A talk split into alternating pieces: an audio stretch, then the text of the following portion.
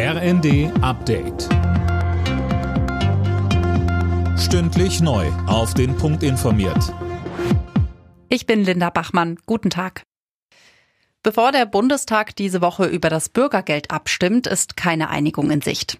Das sagt auch Baden-Württembergs Ministerpräsident Kretschmann von den Grünen. Auch in seiner Landesregierung gibt es keine einheitliche Meinung. Und ich nehme an, der Beschluss der Ministerpräsidentenkonferenz nach Vorlage der Bundesregierung geht davon aus, ganz offenkundig, dass der Vermittlungsausschuss angerufen wird. Ich gehe davon auch aus.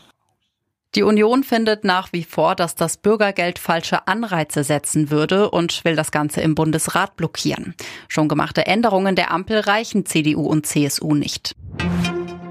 Zum Abschluss seines Besuchs bei der Weltklimakonferenz in Ägypten hat Bundeskanzler Scholz nochmal für die Idee eines globalen Klimaclubs geworben. Dabei geht es vor allem darum, die Industrie klimafreundlich umzubauen. Scholz hofft, dass neben den G7-Staaten auch Länder wie China und Indien mitmachen. Das Sicherheitsgefühl der Menschen ist in Deutschland insgesamt auf einem hohen Niveau. Das zeigt die Befragung Sicherheit und Kriminalität, die Innenministerin Faeser vorgestellt hat.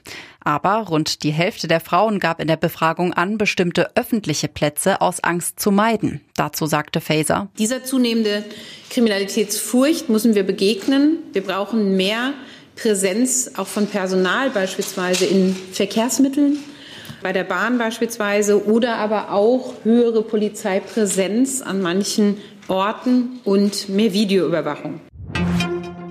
Im Kampf gegen Geldautomatensprenger wollen Banken, Versicherungen und Polizei zusammenarbeiten.